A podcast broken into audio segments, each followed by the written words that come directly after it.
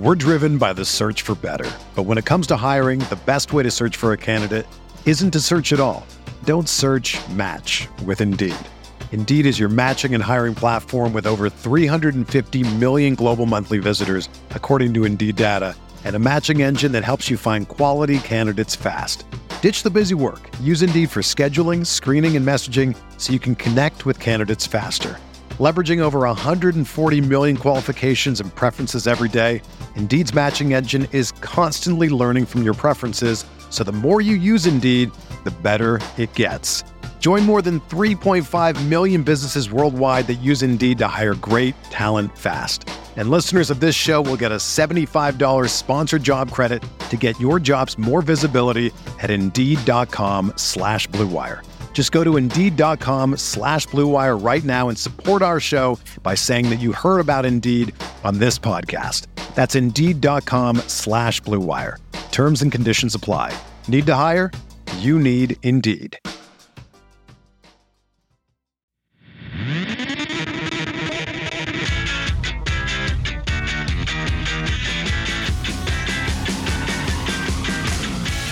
Good morning, White Sox fans. I'm Jim Margalus, and this is your White Sox wake up call for September 5th, 2023.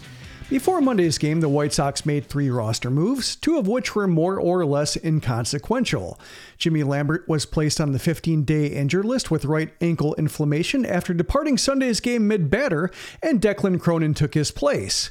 But the other move has some meaning. The White Sox officially wrapped up Seby Zavala's rehab stint by reinstating him from the injured list, then designating him for assignment, and that clarifies the team's immediate plans for the catching depth chart.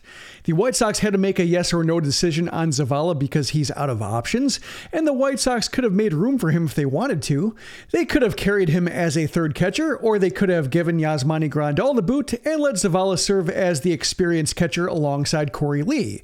But Zavala just turned 30, and he's hitting 155 with a 207 OBP this year, so he's not going to be part of the picture moving forward. And while the same can be said for Grandal, he gives the White Sox competitive plate appearances and seems to be working well with Lee as a mentor type, so it probably didn't make sense to ditch him for a catcher whose standing in the game isn't nearly as secure.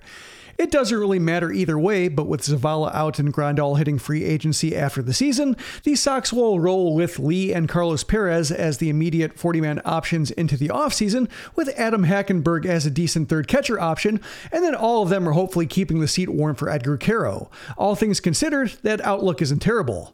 Now, what was terrible? The game that followed those roster moves. The White Sox got stomped by the Royals at Kauffman Stadium by a score of 12 to 1, and it's even worse than that. Jesse Scholtens was lucky to give up five runs over three and two thirds innings because he left the bases loaded for Cronin, who managed to strand them. Cronin then went on to have his own problems during Kansas City's seven run fifth that effectively iced the game. On the other side of the ball, the White Sox only managed three hits, and one of them should have been an error. Cole Ragans took a perfect game into the fifth, and Yoán Moncada's single was immediately erased by a double play. Ragans ended up facing just one batter beyond the minimum over six innings on an Oscar Colas hit by pitch. The Sox should have actually been shut out, but with two outs in the eighth inning, Kansas City first baseman Matt Beaty fired high and wide to pitcher Collin Snider after making a diving stop on Trayce Thompson's grounder, and it allowed Lenyn Sosa to score from second. And that's about all that needs to be said about that one. The White Sox are now 0 4 in the Chris Getz era, and it's up to Dylan Cease to serve as the stopper when he faces new dad Brady Singer in game two of the three game set. Cease has struggled over his last three games, giving up 19 runs over 15 innings thanks to 12 free bases, yet somehow the White Sox are 2 and 1 in those games because they scored 10 runs in each of the victories. They could use more of the same against Singer, who has been roughed up in each of his last two outings, but they'll have to do it without Luis Robert Jr. Robert missed a second straight game on Monday with quad problems, and Pedro Grifol made it sound like he's a likely scratch tonight and Wednesday, with hopes that Thursday's off day will take care of the rest. Good luck, everybody. First game is at 6:40 p.m. Central on NBC Sports Chicago. We're driven by the search for better, but when it comes to hiring, the best way to search for a candidate isn't to search at all. Don't search. Match with Indeed. Indeed is your matching and hiring platform with over 350 million global monthly visitors, according to Indeed data, and a matching engine that helps you find quality candidates fast.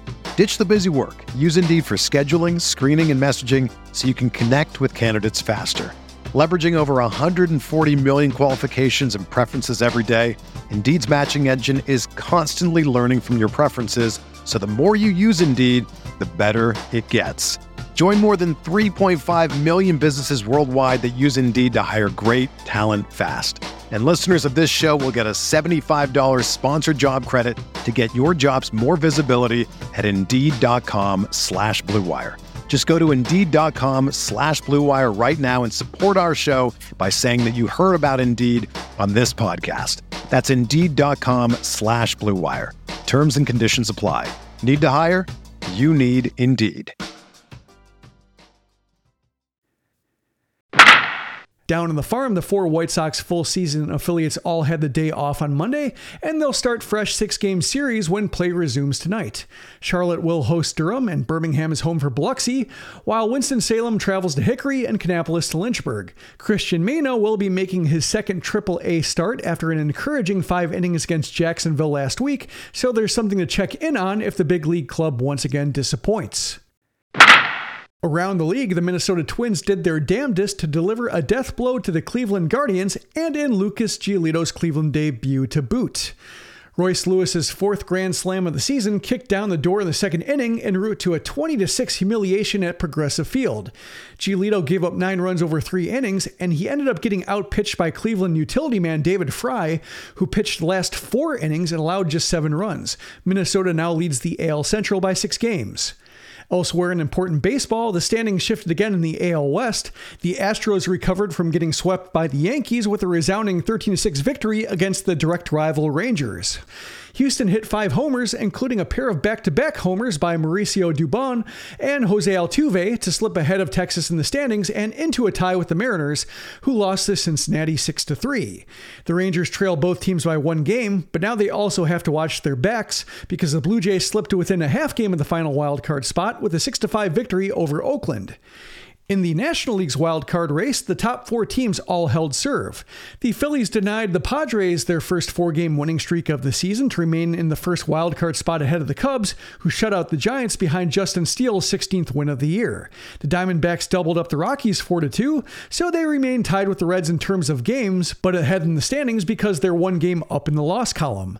The Giants slipped behind idle Miami after losing to the Cubs and are now one game out of the third spot, but with three teams in the way.